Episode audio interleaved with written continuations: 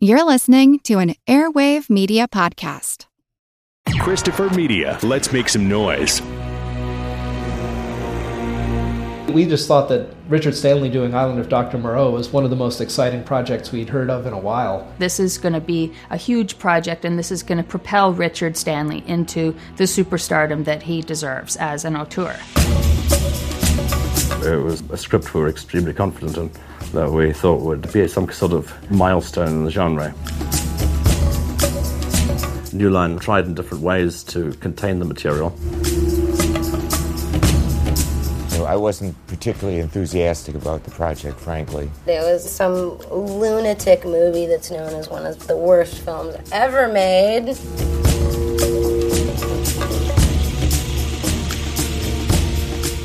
Marlon Brando and Val Kilmer were there to mess with the film as much as possible. I've dealt with some very, very difficult actors in my life, but I have never, ever dealt with somebody like Marlon Brando. He wanted an ice bucket on top of his head. He'd covered himself in white paint. I think that's how the whole mini me thing developed, of Marlon a- adopting this little guy. It doesn't matter who directs it. It's not. It's not. It's not about the vision. It's a. You know. It's about the stars. Did you hear about? Oh my God! The, the Richard Stanley climbed into a tree today. It wouldn't come down. He was living and breathing Moreau, and then literally just have that murdered. I think he probably went a bit mad. I think once that rumour started, that Richard Stanley was in the background, that I think that just grew into Richard Stanley then wanting to sabotage the shoot. As it went on, it descended into more and more kind of madness. I knew that this was going to be totally insane and that we were going to be hugely lucky if we just finished a film with a beginning, a middle, and an end. Knowing that the odds were stacked against me, I resorted to witchcraft.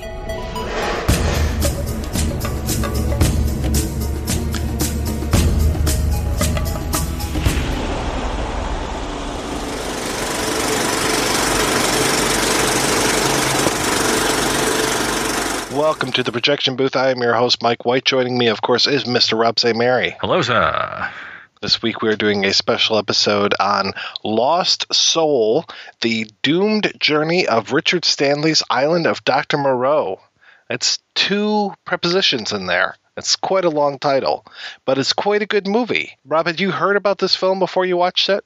No, I did not know about it at all. To be honest, I knew some of these things about Island of Dr. Moreau, such as the original director snuck onto the set and was an extra in the film that was taken away from him. I knew that, but I didn't know much more than that. And to be honest, I feel like I've missed out because I haven't at least as far as I know, seen any other of Richard Stanley's films. I would like to see Hardware. I remember the box cover. I remember the box cover at Thomas Video for some reason like looked like uh, the Videodrome box for some reason in my head from my memory, but I never got a chance to see any of his films. So uh, I need to correct that very soon because from my understanding, Hardware was an excellent film. I have seen Hardware and enjoyed it quite a bit. I haven't seen Dust Devil yet. I just remember hearing this weird story about Dust Devil. A friend of mine told me years and years ago. He was like, "Oh yeah, Richard Stanley. He's really into magic and stuff, and he painted all these things on the the walls in the back so that if somebody bootlegs the tape, then they're supposed to be cursed." And I was like, "Get out of town!" And then I find out no, Richard Stanley is really into magic, and I wouldn't be surprised if he painted shit in the background that was supposed to curse you if you bootlegged this film. You know what's funny is that I guess in some way he probably shares a, uh, a kindred idea with another guy who is very strong in his vision, but from a completely different medium, and I would say uh, Alan Moore. I, oh, yeah. I almost got the feeling of that this man like knows his stuff. He's bright, and one would say that once you've met him, rather in person or through documentaries, interviews, you don't forget him because he definitely has a presence and a um, in in, a, in an affect, a way of speaking, a, a manner of being, which I, I don't believe is a uh, I don't believe it's a put on. I don't think that he's you know going out of his way to do this stuff. It's just who he is, and it is a very strong personality. And you can understand when you watch Lost Soul, this documentary, that that strong personality would run up against um, more conservative elements in the Hollywood establishment when he was trying to make the uh, Island of Dr. Moreau.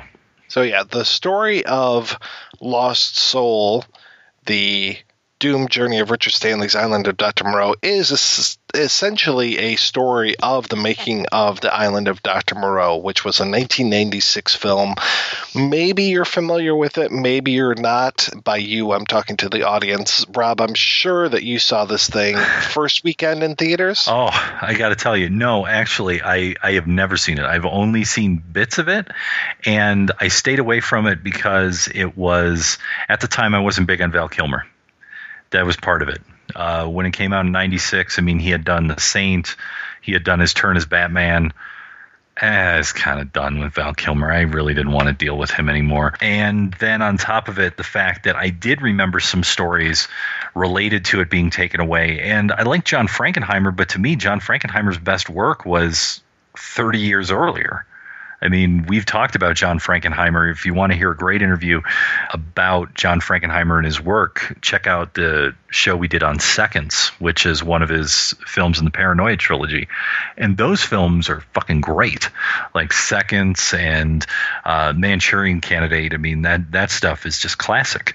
So by this time, he he wasn't interesting anymore. and we get the feeling in this documentary that Frankenheimer was put in because he was just like, "Hey, I need to work, and uh, I'll do it right now because I got nothing else going on." I did see The Island of Dr. Moreau in theaters, and I mostly saw it for Nelson De La Rosa. Uh, those who are not familiar with Nelson De La Rosa, he was, for me, a very early internet sensation. I mean, I'm talking like 96 kind of stuff. I mean, really just like um, where the hell did this come from kind of thing. He was on like Super Sabado doing some dancing years and years ago. And Nelson De La Rosa, I want to say he's like two foot four, and he just doesn't look fully right in some reason and him doing all this dancing and stuff he kind of looked like a puppet.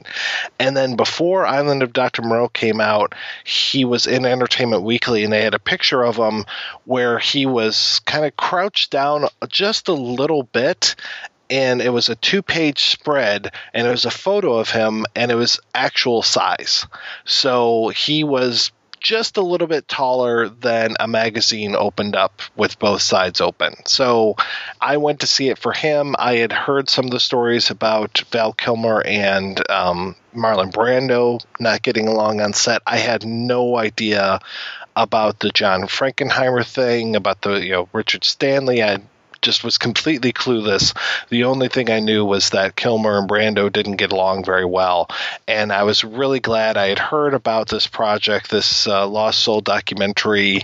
I want to say maybe like a year ago. It seemed like there was a real glut, probably early 2014, of all of these different projects coming up on like Kickstarter and Indiegogo, where it was like Whatever Happened to Superman 5, the Fantastic Four movie, Lost Soul. Uh, around that time, I was hearing a lot about Jodorowsky's Dune, and there was at least one other doc where it was just like all of these movies that never happened or they didn't happen the way that they were originally supposed to.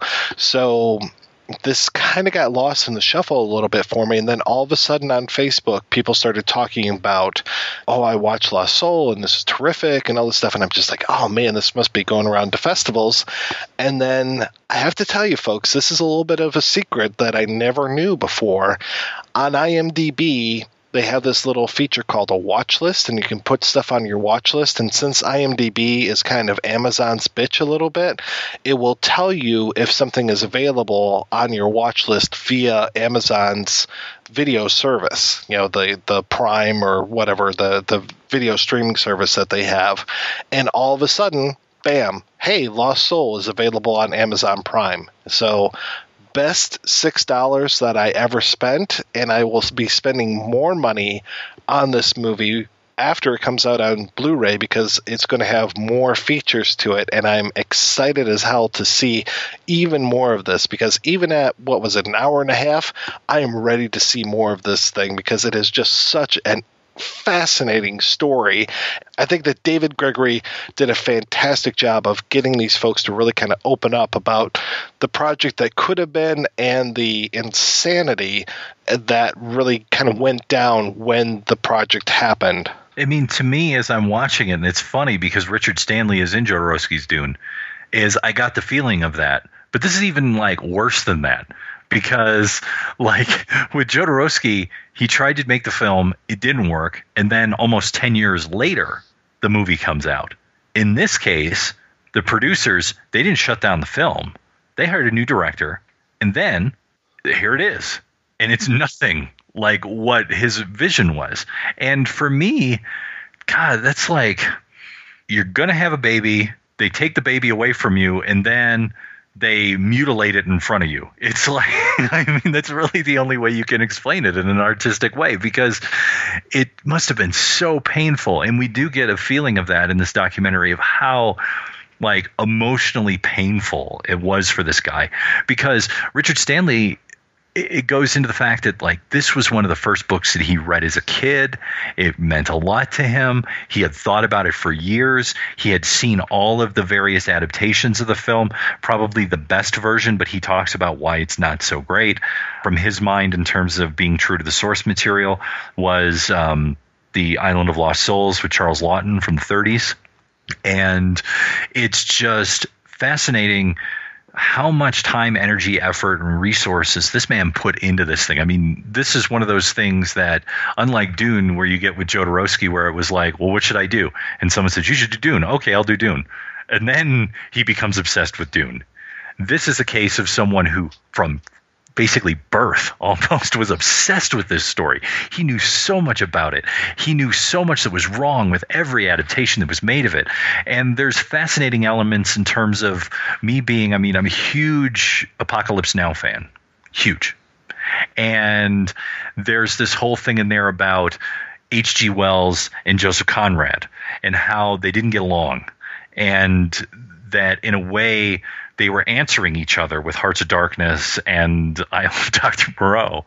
And it's fascinating, like history, like literary history there. And then to have Brando play Kurtz and then have Brando play Dr. Moreau is even another level on top of it. So there's so much stuff in this film that is just fascinating and so worth your time. So let's go ahead, and take a break, and play the interview with David Gregory, the director of Lost Soul The Doomed Journey of Richard Stanley's Island of Dr. Moreau. You have been working in the business for quite a little bit here. How did you get involved with making documentaries, making features? Started back when Texas Chainsaw Massacre was still banned in England it looked like the head of the censors for many, many years was uh, going to step down. So we got in touch with the rights holders of Texas Chainsaw Massacre and did a deal with them.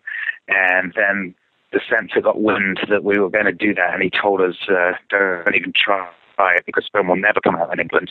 And then when he stepped down, we tried again, and the, the rights had already been sold to somebody else. And then my partner Carl, who I'm still partners with at Severin Films, uh, were mightily annoyed by this, so we missed out on the chance to distribute Texas Chainsaw Massacre as our first film in distribution. This is while I was still in college.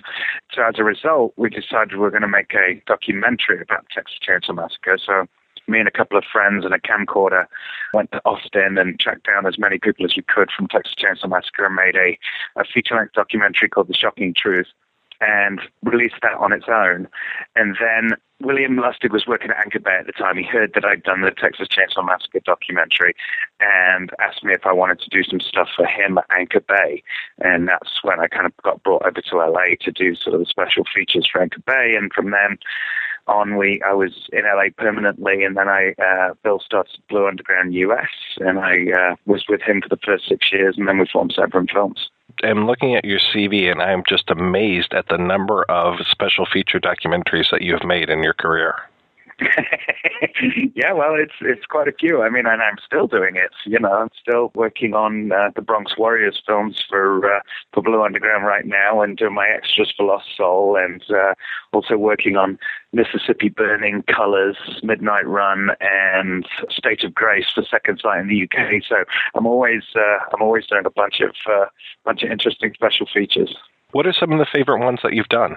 Probably my favorite would be The Godfathers of Mondo, which is the one about uh, it's a feature length piece we did on Petty and Prosperi, the original Mondo, Cane, Africa, and the uh, Goodbye Uncle Tom guys. And um, the reason I like that one so much is that when uh, m- most of the literature about these two guys was about how they were, you know, just pure exploitation, gross, you know, the, the lowest of the low, that kind of thing. And, you know, you look at their films, and although, you know, they might be dated and uh, there's some racially questionable uh, material in there and, uh, you know, some questionable material in general in there. But the fact was, they were hightailing it to war torn countries to get footage from the front lines and particularly in Africa Addio. And I was like, there, there, has to be real filmmakers behind this. There's there's no way that they were just doing it for pure exploitation. There has to be a reason why these guys will put themselves in, in, in harm's way to, to just get footage, as sensational as it was or not. That was very interesting to me. It was very different from your average kind of Mondo movie ripoff where they collected, you know, news footage or or, or footage from other sources and, and, and just kind of hash some stuff, threw some stuff together to make it, you know, Faces of Death or whatever it may be. The instigators behind these films were very interesting to me, and sure enough, when we uh, when we tracked them down and interviewed them, uh, they're both very different people. Prosperi's, you know, more of an anthropologist, and and Jacopetti's more of a, you know, a sensational headline type of guy. He's he's the one who wanted to really kind of shock people and make people kind of stand up and go, "Oh, this is not right," you know, like throwing stuff in their face. So they were they were just fascinating guys, and got to make a fe- feature length piece for them. I also like uh, the Joe Spinell story that I did for the for the Maniac uh, disc. Various ones I've done with Jess Franco because he's uh, such a, a fascinating yeah, I mean, there's there's lots of them. I'm, i just recently did one on the French movie Betty Blue, which I'm I'm really happy with as well. I'm amazed at how many of your films that I've seen over the years and that I've referenced in the podcast. And, you know, just the other day we were preparing to do an episode on uh, Bad Boy Bubby, and I'm watching yeah. the extra, and sure enough, directed by David Gregory, first credit at the end. I'm like, oh. Yeah, yeah, yeah. No, Bad Boy Bubby was was uh, was was also a personal favorite of mine. I'd, I'd known about it for years, and it never had a proper U.S. release. Certainly not on on any form of home video. I think it had an art house release theatrically, and then just kind of quietly disappeared. And that was while I was working with Bill at Blue Underground. And, you know, on occasion, I would say, we really need to release this film. And I just remember in that case, Bill calling me up and he'd got only just got through the credits and I was like, David, what the fuck is the matter with you? You know, this guy has pissed himself, killed a cat, and fucked his mother within the first five minutes of the film. What is the matter with you? And I was like, yeah, well, Bill, you have to watch the whole movie. I mean, that's the thing. It's it kind of starts out really shocking and actually straight, you wouldn't believe it actually becomes kind of this sweet movie. Um, and anyway, it was a particular favorite of mine, and Bill was just like, well, whatever. If you if you think it's got an audience, then we'll give it a try. And that happened. That happened a few times with uh, when I was working with Bill. He was very open to to ideas, even if he didn't quite get the movies that we were talking about. He even recently said to me that he was like, you, you've always had questionable taste when it came to movies. so, how were the seeds of Lost Soul, the doomed journey of Richard Stanley's Island of Dr. Moreau? How how was that planted for you? I'd known about Richard Stanley since I was at the world premiere of Hardware, which took place at a festival called Shock Around the Clock in London in 1990. And it was one of those all night horror shows where uh, they also showed the world premiere of Meet the Feebles and uh, a bunch of British premieres like Nightbreed and Maniac Cop 2. And, you know, it was, a, it was an amazing festival. Uh, it's now become Fright Fest in London, which is a which is a four day affair, but it used to just be sort of 24 hours. Anyway, Hardware was one of the movies that was there. So from then on, it was I was very interested to see what Richard Stanley was going to do. It seemed like this this young fella was going to show us some interesting stuff in the genre. He certainly was very intelligent and, and had a pretty unique vision. So then Dust Devil came, and that was uh, that was you know the, the theatrical cut was a bit confusing, shall we say. But then it was announced that he was doing the, the Island of Dr. Moreau, and I thought that was really interesting, and the fact that he was doing it for a Hollywood company, New Line, uh, not necessarily a studio, but a major independent. Um, and at the time in the mid 90s, uh, horror was, was pretty lame. It was pretty bloodless.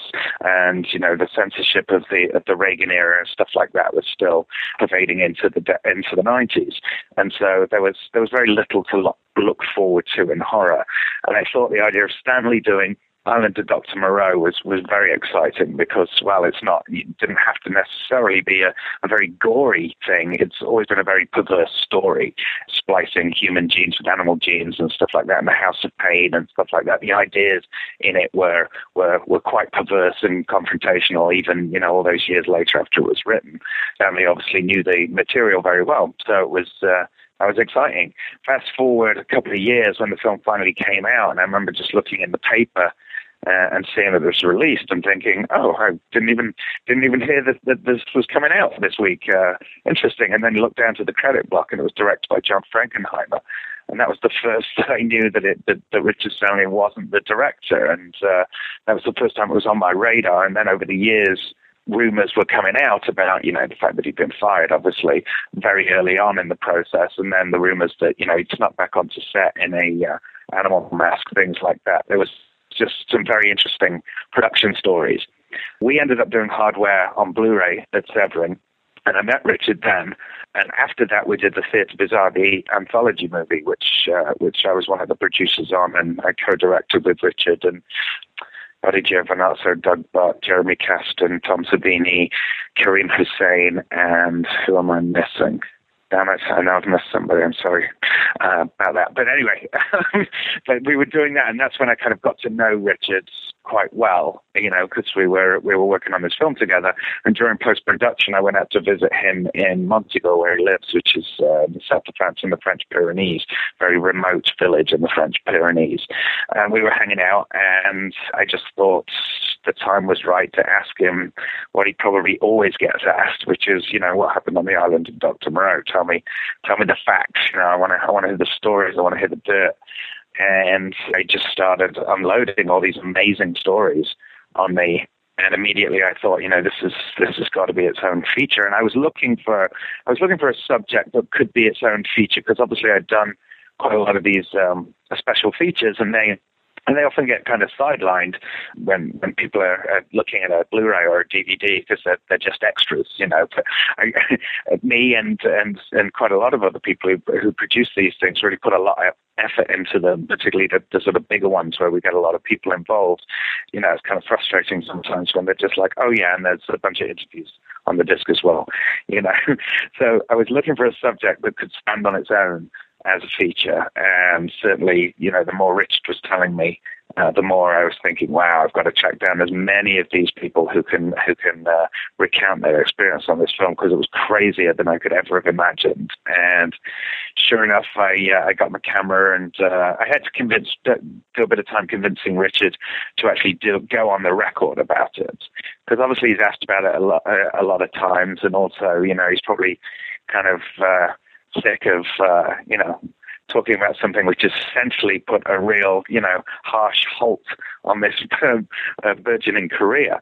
But anyway, I put it in the context that, you know, hopefully nobody, you know, once this is done and out and everything, everybody will kind of know about it. And so you won't have to be asked all the same questions over and over again.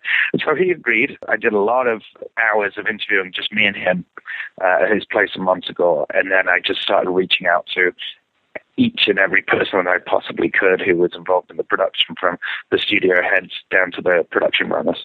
Richard Stanley seems like quite an interesting fellow. What is he like to just hang around with? He's a very interesting fellow, and as anyone who tells you who's hung around with him, you know he has he, he usually has a very interesting tale to tell about any kind of experience that he's had in his life, and he's had a lot of them. You know, he's I guess he was inspired by the lead character in in King Kong, which is a film that he saw early on, and he just wanted to be kind of this explorer and go to places which uh, man has never been to before, and so he's done a lot of that in his life, done a lot of very interesting things. Very curious fella. Just a lot of fun because I mean he's he's he's got experience that that people generally don't have, but more to the point, he always has a very interesting way of telling the stories of these experiences. And you'll also find that when you're you know spending time with Richard, all kinds of strange coincidences wind up happening, which are just kind of uh, it's just kind of normal to to him, and have now sort of become normal to me. The more that they've happened, but it just seems like that's the world of Richard Stanley. It seems like he was a little hesitant to go ahead and go on the record with this, but when he finally agreed to it, what was his process like? What was uh, was this kind of a catharsis for him, or was it just a you know a slog for him? I, I think he was torn. Basically, you know, he definitely opened up and told all the stories that, well, at least the, all the stories that he was willing to go on record about to me. But, you know, the more people that I got involved, and I kind of generally kept him abreast of people that I'd interviewed and stuff like that. But I'm, I wasn't sure that he was I mean, I told him that I was going to make a full documentary about it, but I don't think he'd gathered that I would get as many of these people that I was going to get, or that they would even have agreed to talk about it and they did. So I think he was a little concerned, and we got uh, we got Doug Buck on, who was another friend uh, from the Theatre Bizarre. He came on as an editor, and I think that gave him some level of comfort that there was another kind of friend on the production as well. But certainly when he first saw the cut, I showed it to him before we went to uh, to the first festival, and he wasn't too happy about it. He was uh, he was he was pretty concerned about the way he came across in the film. And, you know, I thought, you know, despite that it was important to me to give everybody their perspective, uh, despite the fact that, you know, it's what Robert Shaye says, the head of New Line, uh, makes perfect sense in the context of what happened in the story, i.e., that he didn't he didn't care about this particular production, and so to him, uh, you know, all the pieces kind of fell into place. They weren't there to kind of sabotage Richard; they just didn't care about it. And then when it became a really expensive film, they had to get rid of Richard because it became a Richard, uh, uh, sorry, a Val Kilmer and Marlon Brando film, and they needed somebody who could try and handle these huge egos. Yeah, so so he he was he was concerned at first, but I, I think you know what he said since then, and he's he's been very supportive of the film, even though he he, he likes to sort of you know give give a rebuttal to some of the uh, to some of the points in there, you know, when he's been doing the Q and A's. But overall, he's been saying once he watched it with an audience, and he saw that people were laughing and, and it just became this absurd kind of tragic comedy. That's when he that's when he started to relax and realize that you know that it, maybe it is just kind of an enjoyable story at this point of of just something going massively out of control. And of course it's it's brought quite a lot of attention to him as well. I mean i think a lot of people's sympathies lies with lie with richard from watching the film but even more so it shows kind of um, you know what a visionary he is and how articulate he is about the work that that he's may have on at the time. So it has hopefully ignite, reignited some some interest in that in another Richard Stanley movie. I think some of that vision really comes across in some of those production paintings that you showed. Those are just so imaginative, so wonderful, and that's the movie that I really wish that I had been able to see. Yeah, yeah, me too. I mean, Graham Humphreys, the guy who did those pictures, is pretty famous, particularly in England, for having done the original Evil Dead poster and Nightmare on Elm Street poster and uh, lots of other kind of iconic 80s horror movies he did the artwork for and had worked with Richard on, on, on both of his films. He'd, he was the concept artist on Hardware and Dust Devil. And so he was working very closely with Richard on those. And as you say, those, those first kind of 12 paintings that they did are just fantastic did you get much pushback from some of the people that you approached that didn't maybe didn't want to be involved just because they are still acting and active in Hollywood? Yes, it was mainly the people who are still active that didn't want to take part. And it wasn't like pushback as in like, you know, you better not contact me again or, or anything like that. It was a simple Ron Perlman uh, does not have time to be a part of this project, that sort of thing. Although, um, although with uh, with David Thewlis, it was it was very much it was very it was much more strongly worded, as in that he wouldn't he wouldn't have anything to do with with the gossip around such a production or something like that. So that's why he's not in there. Uh, Val Kilmer, obviously, I didn't get him, and I tried every way I possibly could, but uh, we didn't even get a uh, we didn't even get an answer from him. Mike DeLuca, the head of the studio, he just you know again it was just kind of like he's he can't fit it into his schedule, so it was just like no, he has no interest, you know. So but but but, but overall, it was uh, you know the people who who I did get were were pretty keen to talk about it because it was a very unique production experience for everybody who was on it. I have to say, I was really impressed with Fairuza Balk. Just the stories that she tells and her attitude about things, she was just amazing. Yeah, I agree. I mean, she was really kind of one of the people who was the heart of the show. Her and Marco Hofschneider, the German actor, you know, I mean, they, they had full kind of arcs in terms of you know their excitement about the project and the same way that Richard was. I mean, obviously they didn't have the the intimacy with the material that Richard had, but they were definitely there at the beginning, thinking this is going to be something awesome, and I want to go along with it. And they were kind of right there on the front lines through you know Richard being fired, through having to live through the, the, the this crazy production, through to you know just being really disappointed in in how it came out versus uh, you know what what they thought it was going to be when they signed on. Yeah, Marco's story about being assaulted by Nelson De La Rosa is just amazing. Marco is a terrific storyteller, that's for sure. And actually, on the Blu-ray, there's going to be a few more, uh, a few more Marco stories, and maybe some extended versions, because that that story that Marco tells about how how Nelson essentially took his part and rose to be, you know, that second in command to Marlon Brando was was a much longer story. It's hilarious, but it, it obviously just didn't fit uh, to put the whole thing into Lost Soul. I can't wait to see the extras for this. I know that you must go through so much research when you're putting these pieces together, especially a feature length documentary like this. And, yeah. you know, to your point, there's probably so many things around the cutting room floor, so many things that you knew, but you couldn't find a way to tell the story, these kind of things. What are some of the things that you found out or that you discovered as you were going through this process that you really wish that you'd been able to fit into the doc but weren't able to find a way to do that? You know, for the most part, the stuff that I really, really wanted in there is in there. It, it's the story I wanted to tell. The problem was, was the first cut was about five hours that, that, that Buck and I came up with. So it was a matter of uh, it was a matter of taking stuff down and thinning it out and, and stuff like that, and really just holding on to what was really important in the story. But I mean, there are little details like the fact that Marlon Brando at the time, anyone could get a meeting with Marlon Brando about their project if they put a million dollars into escrow. So it meant that they were serious. That's how you got Marlon Brando onto a film. And so there were sort of little details like that that we that we sort of had to, had to take out because of time. What else? I mean, there was a few more things uh, with Richard on, on on what happened during the time that he was shooting, and how you know everyone's like, "Where the hell's Richard?" And and for him, it was it was about saving the animals on the freighter during the storm, and he was basically carrying the pu- a live puma off, off the boat onto a raft so it could be taken back to shore, and the puma pissed on him, and that's what happened to his white suit that everybody was so uh, keen to comment on was the only thing that he wore, but he got pissed on by a puma, so that's that was the end of the suit. You know, so little stuff like that that will that will no doubt be in the extras. Did any of that footage that he shot did did any of that make it into the final cut, or did that It- just it get didn't. scrapped? With? No, we we it, it, none of that footage made it into the final cut of the movie, and we didn't try and find it because we knew. I know from having released any number of films to try and find you know outtakes and things like that, unless it's you know an independent production where the where the producer or directors kept everything.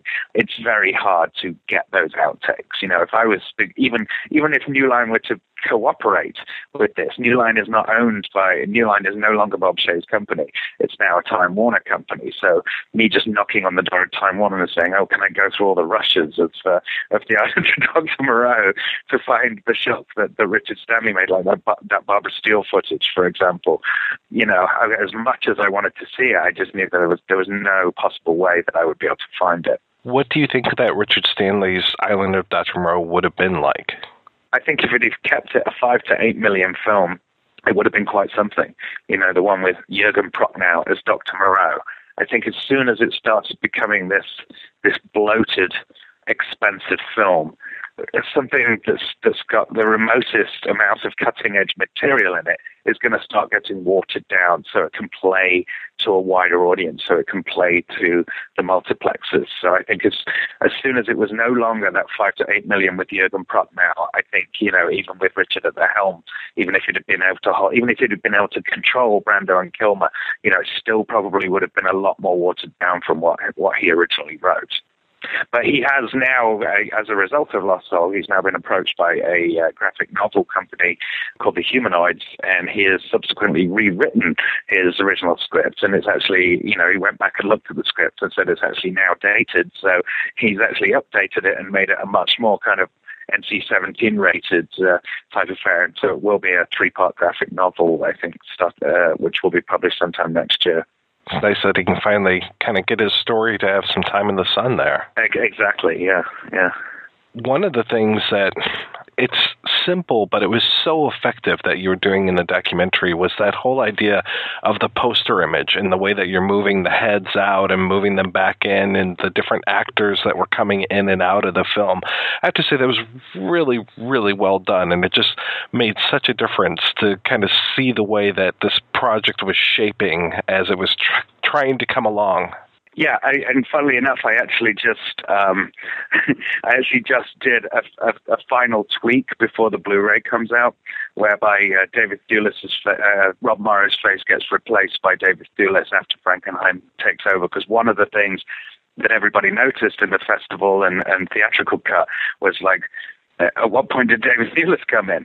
And I'd left David Thewlis kind of out of it because he was so adamant not to be a part of it but obviously it left like a little uh, hole in terms of the narrative, in terms of the closure of what happened to Rob Morrow. So I just um, just today, in fact, before I delivered the the final version for the Blu-ray, I just added a bit where Rob Morrow said Frankenheimer asked him to stay, and he just said, "No, nah, this this picture's too much of a mess." And then we bring back the poster, and Rob Morrow's face goes away, and it's replaced by Thewlis. I was really glad to see Rob Morrow show up for this. I was too. It's and it's very strange. He was one of the first people I actually interviewed after Richard.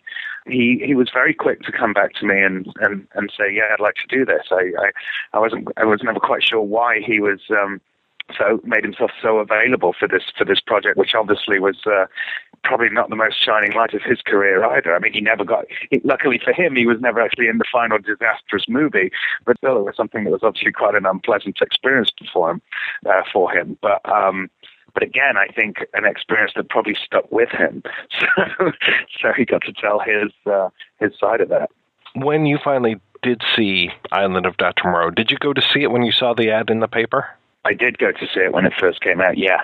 And I was oh, wouldn't go as far as to say I was I was angry about it because I was still kind of confused as to what this movie was. I, I even thought, you know, was there was there two different Moreaus being made at the same time?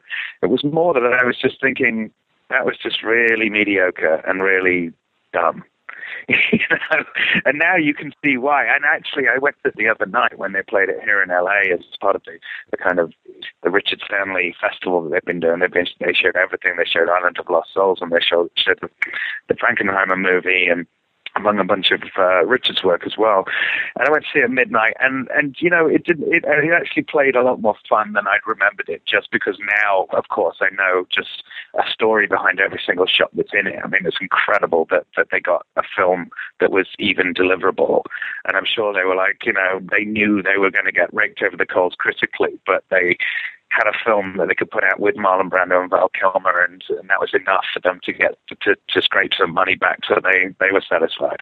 The one thing I remember from when that movie first came out was just hearing the, the stories, not of Richard Stanley, but of Val Kilmer and how difficult he was on the set and that he constantly was mocking Brando and doing his voice and then I forgot that he actually does Brando's voice in the film. This is so yeah. bizarre.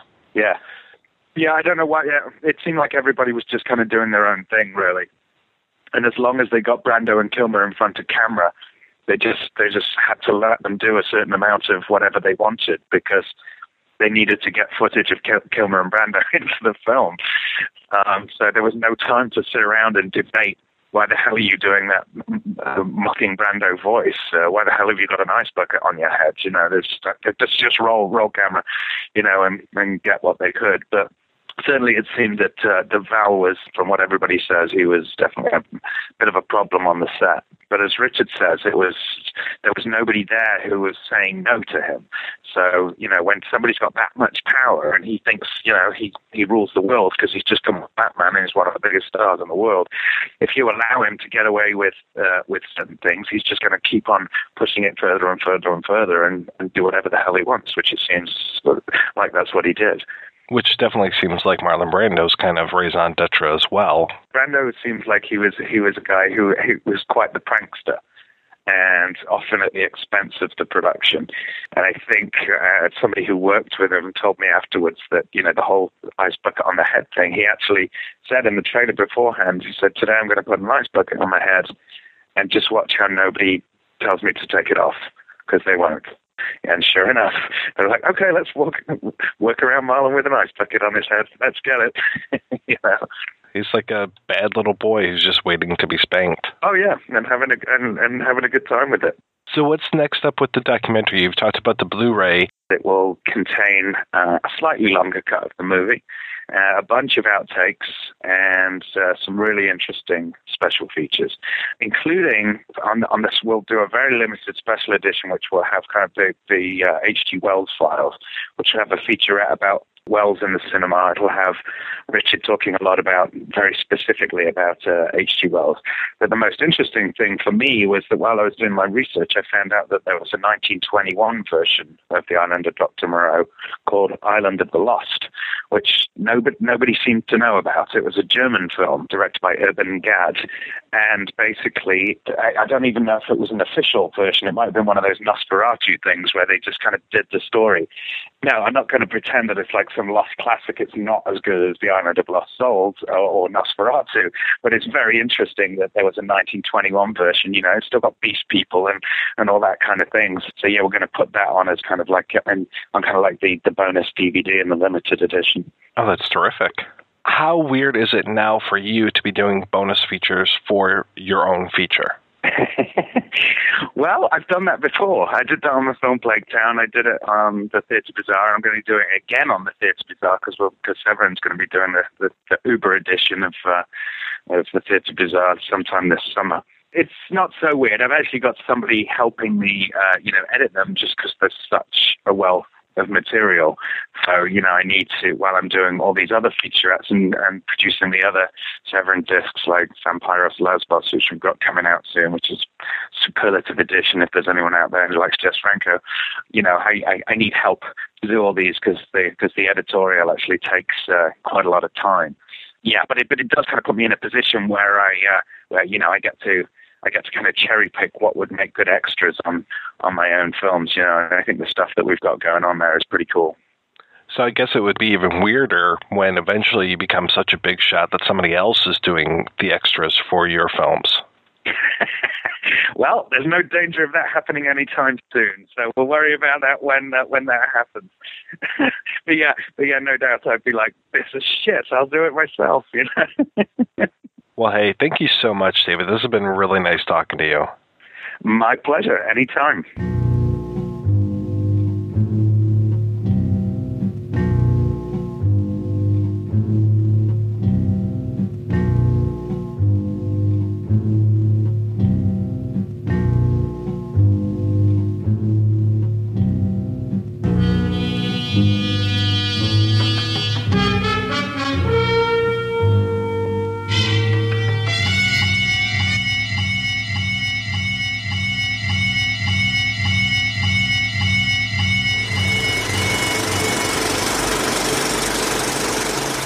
We are back. Thank you to David Gregory for taking the time to talk to us. And like he said in the interview, there is going to be a Blu ray release of this movie, and I am champing at the bit. I can't wait to see more of it. What I saw on Amazon Prime, I mean, it was the full movie and everything. Don't get me wrong, it wasn't like clips or whatever. I saw the full film. I just want to see more. I want to see more of what happened with this thing. I really want to see more of those paintings that they had, the kind of production paintings that they put together, kind of sell the story and everything. I mean, some of those just looked fascinating. And then to also see kind of the religious overtones of it. I mean, again, what you were saying earlier, I'm so glad that you brought up Alan Moore because it really does feel like Richard Stanley and Alan Moore are kind of kindred spirits, kindred in the fact that they're both very smart men and also a little bit off kilter guys, and they just kind of know what they're talking about. But they're talking about things that most people don't necessarily think about or understand too often. So they and they both have their magic. I suppose that's the other thing. They're just so solid in their vision. And and you can dismiss their vision and say that doesn't work for me, but you can't say dumb. You can't say that these people don't know what they're doing. And that's the thing that's fascinating is is having people who have that solid of a vision. And I agree with you with all of these production stills. And I wasn't there at one point he talked about they did like a comic book or something. They created something to kind of help explain some scenes in the stories, uh, it, some scenes in the film, and and how they were going to present this as part of the pitch meeting. And although not the giant Dune book that Jodorowsky has that I've been championing since I saw the documentary going, Taschen needs to print this, Taschen needs to print this. I think you have as much material here and as much fascinating material here that you could also do the same thing. Like you could go into his archive, you could have those original scripts, you could have those original production bits, you could have all of these things. And also, in a way, kind of tell this story that you get in this documentary. And as we know, when you create any documentary, there are things that have to be left out, which, like you said, the Blu ray is probably going to be just a treasure trove of additional materials. You could probably do a really nice book to really get into those elements if you had the documentary and all of those full interviews that you had with those people and those production stills and those scripts and just put together an amazing amazing piece and um, since i guess probably the hg wells book is also in um, you know the public domain you could probably throw that in there as well. So you have everything in one place. I went back and I read the book and then I watched the movie, uh, the I, I hesitate to call it the Frankenheimer movie, but I watched that movie, and um, when I saw it the first time, I will say that I didn't mind the movie that much. I was really, really into uh, Fairuza Balk, and um, really enjoyed seeing her in it as kind of like you know the Panther Woman kind of person. But going back and watching it this last time, uh, just a few weeks ago, it's like yeah, this really doesn't hold up too well. And you can just really feel that it's kind of stitched together from better ideas that weren't necessarily fleshed out. So it just, um, I have to say that in a battle between Lost Soul and the Island of Dr. Moreau, that Lost Soul definitely wins. And it's kind of one of those, um, you know, we're going to be talking in a, in a little bit here about uh, 20 Years of Madness and 30 Minutes of Madness. Uh, one is a documentary about a show, and the other is the show itself. Those two things go together really well um, I almost hesitate to recommend watching Island of Dr. Moreau and then watching Lost Soul or vice versa because Island of Dr. Moreau is kind of a painful experience, but I think that you really do owe it to yourself to see the film and then see what it kind of could have been and to hear the stories about it. And I was really glad that they had the people who were in the movie you know, talking about it, I was, I was especially glad to, well, see more Fairuza Balk, of course, but of her stories and her candor, it just felt like she just doesn't give a shit whatsoever. And I was really glad to hear some of the stories that she was telling. Well, the thing with her that's amazing is that you have someone who signed up for that original vision and just how cheated they felt. I mean, you really get the feeling that she felt that she got cheated because she originally signed up to work with Richard Stanley and to do this this film to do his vision, and that it got taken away and destroyed and ripped up in front of her, and then she was left just sitting there with like what the hell am I doing you know, to a certain extent and the, the the thing that was funny for me and I and I had kind of an idea of what they were referencing when you were talking about the South Park stuff but I didn't know to what extent and when they show those scenes from the island of Dr. Moreau with Brando and the guy as you said as sort of the mini me which of course is then used by Mike Myers as mini me also reference in Austin Powers I'm just like, wow. I'm so pleased that your children are interested in genetic engineering. It's okay, Fluffy. Nobody's gonna hurt you. It's thanks to the wonders of genetic engineering that soon there will be an end to hunger, disease, pollution, even war. I have created things that will change the world for the better. For instance, here is a monkey with four asses. And there's a great line in there, and I think it's one of the producers or somebody who says Brando's contempt for his profession was on display. And that's the one thing I don't get about Brando that just drives me up a wall. Where, you know, in the 50s and he was doing great work and all that stuff. And then eventually there seems to be a point in his life and career where he just doesn't give a fuck anymore. And it shows. And it either shows in one of two ways. It either shows in the horrible stories and the horrible treatment of the filmmakers and people that he worked with, like Coppola. And Coppola used him, you know, twice, uh, almost in the way that Herzog was using Kinski. If you hear those stories, where it's like, I know I'm going to get a great performance, but I got to put up with a lot of bullshit. So I guess if if I got to put up with fucking two hours of screaming with this guy on my fucking set, and we both want to kill each other, and we both planned to kill each other at one point. Go watch my best fiend, the Herzog documentary. Then I guess that's okay because it's really about the performance and what I get. But to me, it's so unnecessary. It's so horrible, and I mean, you hear about the the stories where it's like, I want X, I want all this stuff, and I want all this money, and I want to be treated a particular way, and I'm only going to shoot for two hours a day, and you know, and all this stuff, and it's just Jesus, you know, it's like there are so many people out there who work so hard to try and be an artist, to try and be an actor, to try and work in that profession. And that kind of attitude to me just pisses all over that. It just disrespects it all day long. And it just, that just, it upsets me. It really does upset me on a particular level because it's hard to work in a creative field. Like I said, I have friends who are actors, I have friends who are directors, writers, you know, they're like they're trying to do that stuff and they're just they're dying. They're like starving. And then you have this guy who just treats everyone like shit. And you do, like if he was alive, you just want to kick the shit out of him. At least I would, you know, because I'm like, what's your, what's your problem? Like you have such a privilege. This is such a privilege, such an honor that you have attained this level and you can have this as your career and, and your, you know, ability to do this. And, and this is how you treat people. This is, this is what you do to them. It's terrible. And now I'm going to get off my soapbox. Stick with me on this one. I'm not a big fan of Birdman, the movie that came out last year with Michael Keaton and Edward Norton. But I really like the one scene where Norton comes in and we've already seen a particular scene in this play play out once.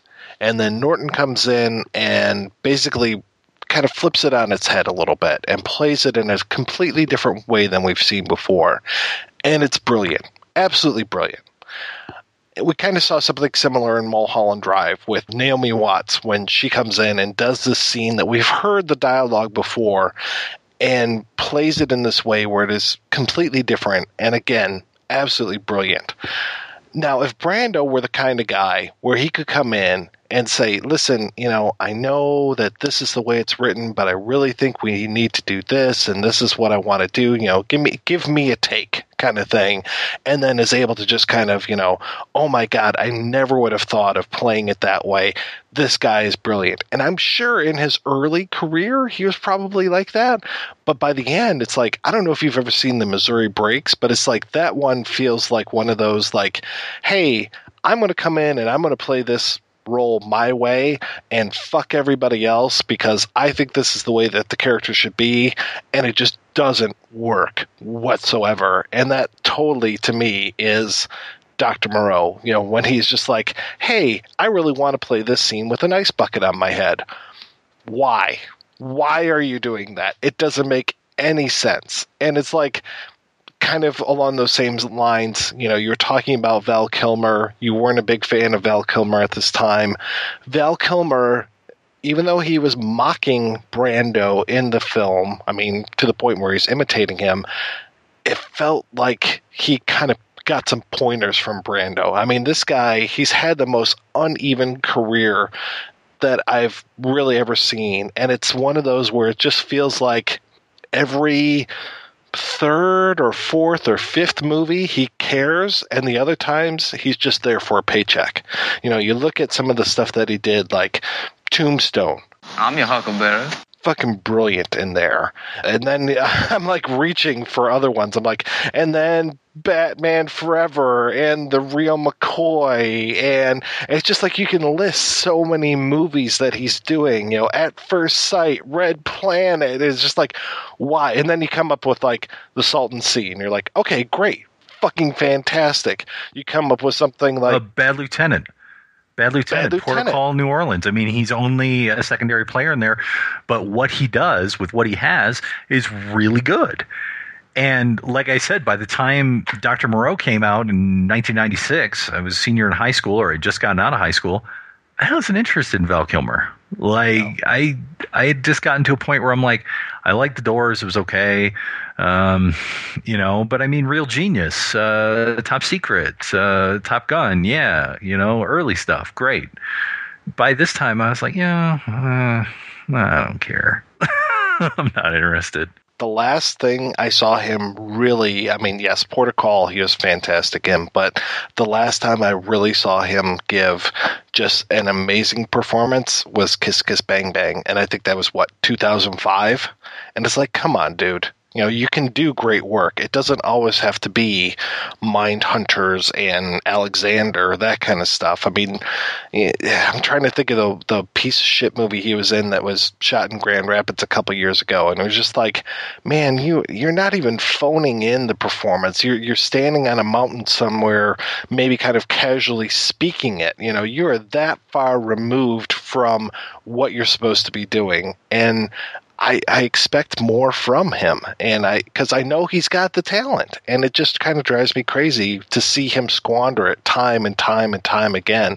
And it's like, do you have these tax problems that Nicolas Cage has? I mean, there's got to be some reason why you're continuously being in shit where we can tell that you just don't care. I mean, for me, off the top of my head, and I know we might get hate mail on this one, but I can only list maybe three or four great Brando performances throughout his entire career. And I know he did more work than that, but either I didn't see it or I don't care. and and I understand that he became an icon and he had a name and, and his myth grew larger than him and his waistline at the same time. But it's just that like like we talked about Orson Welles, right? The other side of the wind. And I'm willing to forgive Orson Welles for his transgressions and his wine commercials and all of that stuff because at least the guy was trying to do stuff on his own. He was trying to be an artist. He was trying to do something different.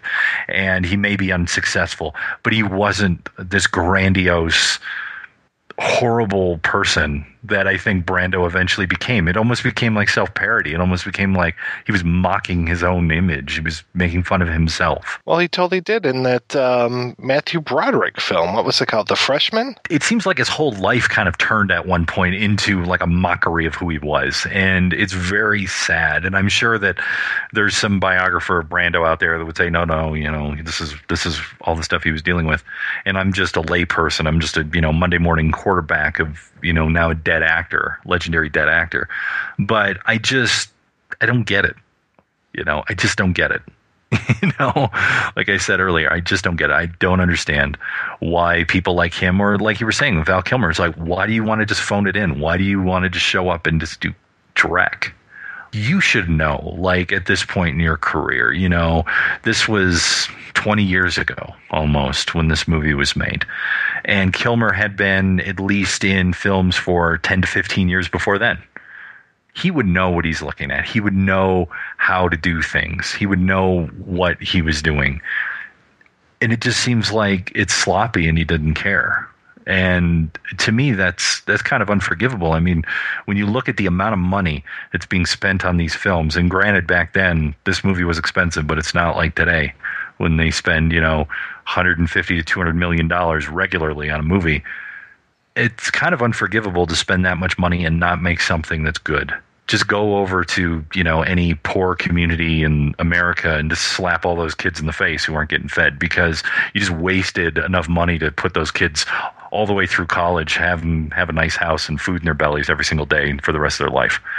You know, it's terrible. So we may have a big problem with Kilmer and with Brando, and I'm thinking maybe over the next couple years we need to take a look at some of the better performances by both of these guys and see that there is some good in them here and there, and we know that there is, but it, it's just not enough. You know, we need to maybe look at some of like the unsung performances by some of these guys. But regardless, what they're doing is not good. Island of Dr. Moreau, not good. Lost Soul, The Doomed Journey of Richard Stanley's Island of Dr. Moreau, fantastic. Worth your time, worth your money. Watch that. And the other thing that's nice in here too is there's Ed Pressman's in here, and Ed's been on our show a couple of times talking about various films, including Bad Lieutenant Port of Call New Orleans and Bad Lieutenant, which he produced, and also Bob Shaye, who started uh, New Line Cinema, also fellow Detroit boy. So it's fascinating to hear what the producers and the distributors have to say about this film in terms of when it came to them and what happened and how things twisted, how things turned, and how it became what it became. So it's it's nice that it's just not you know a couple of disgruntled actors and the director complaining about oh this is what happened. But you actually have the producers and the distributor going well this is what we were trying to do. This is how the budget got to where it was. These are the challenges we were up against.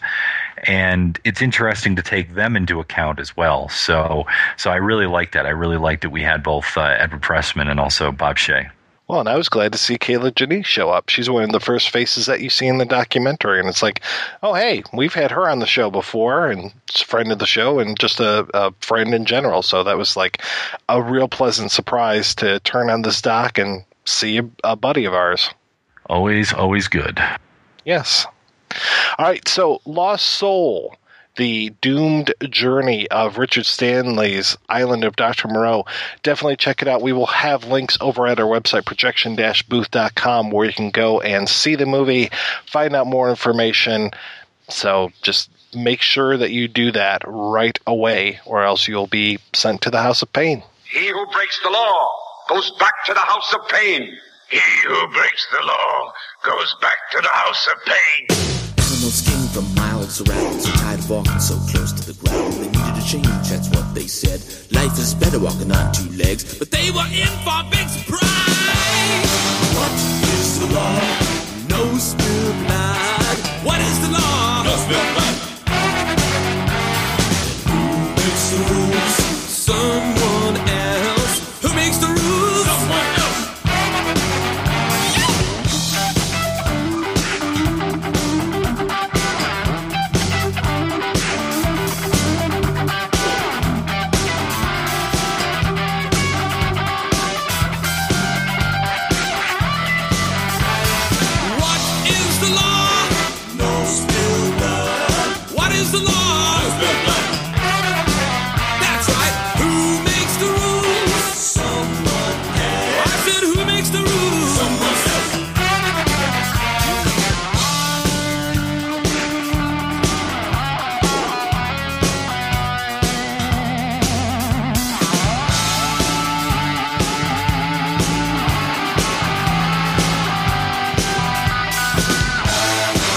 Written in the stone.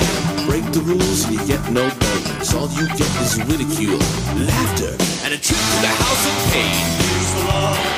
No spilled blood. What is the law? No spilled blood. Who makes the rules? Someone else. Who makes the rules? Someone else. We walk on two legs, not on four. To walk on four legs breaks the law. What happens when they break the law? What happens when the rules aren't fair? We all know where we go. From there to the house of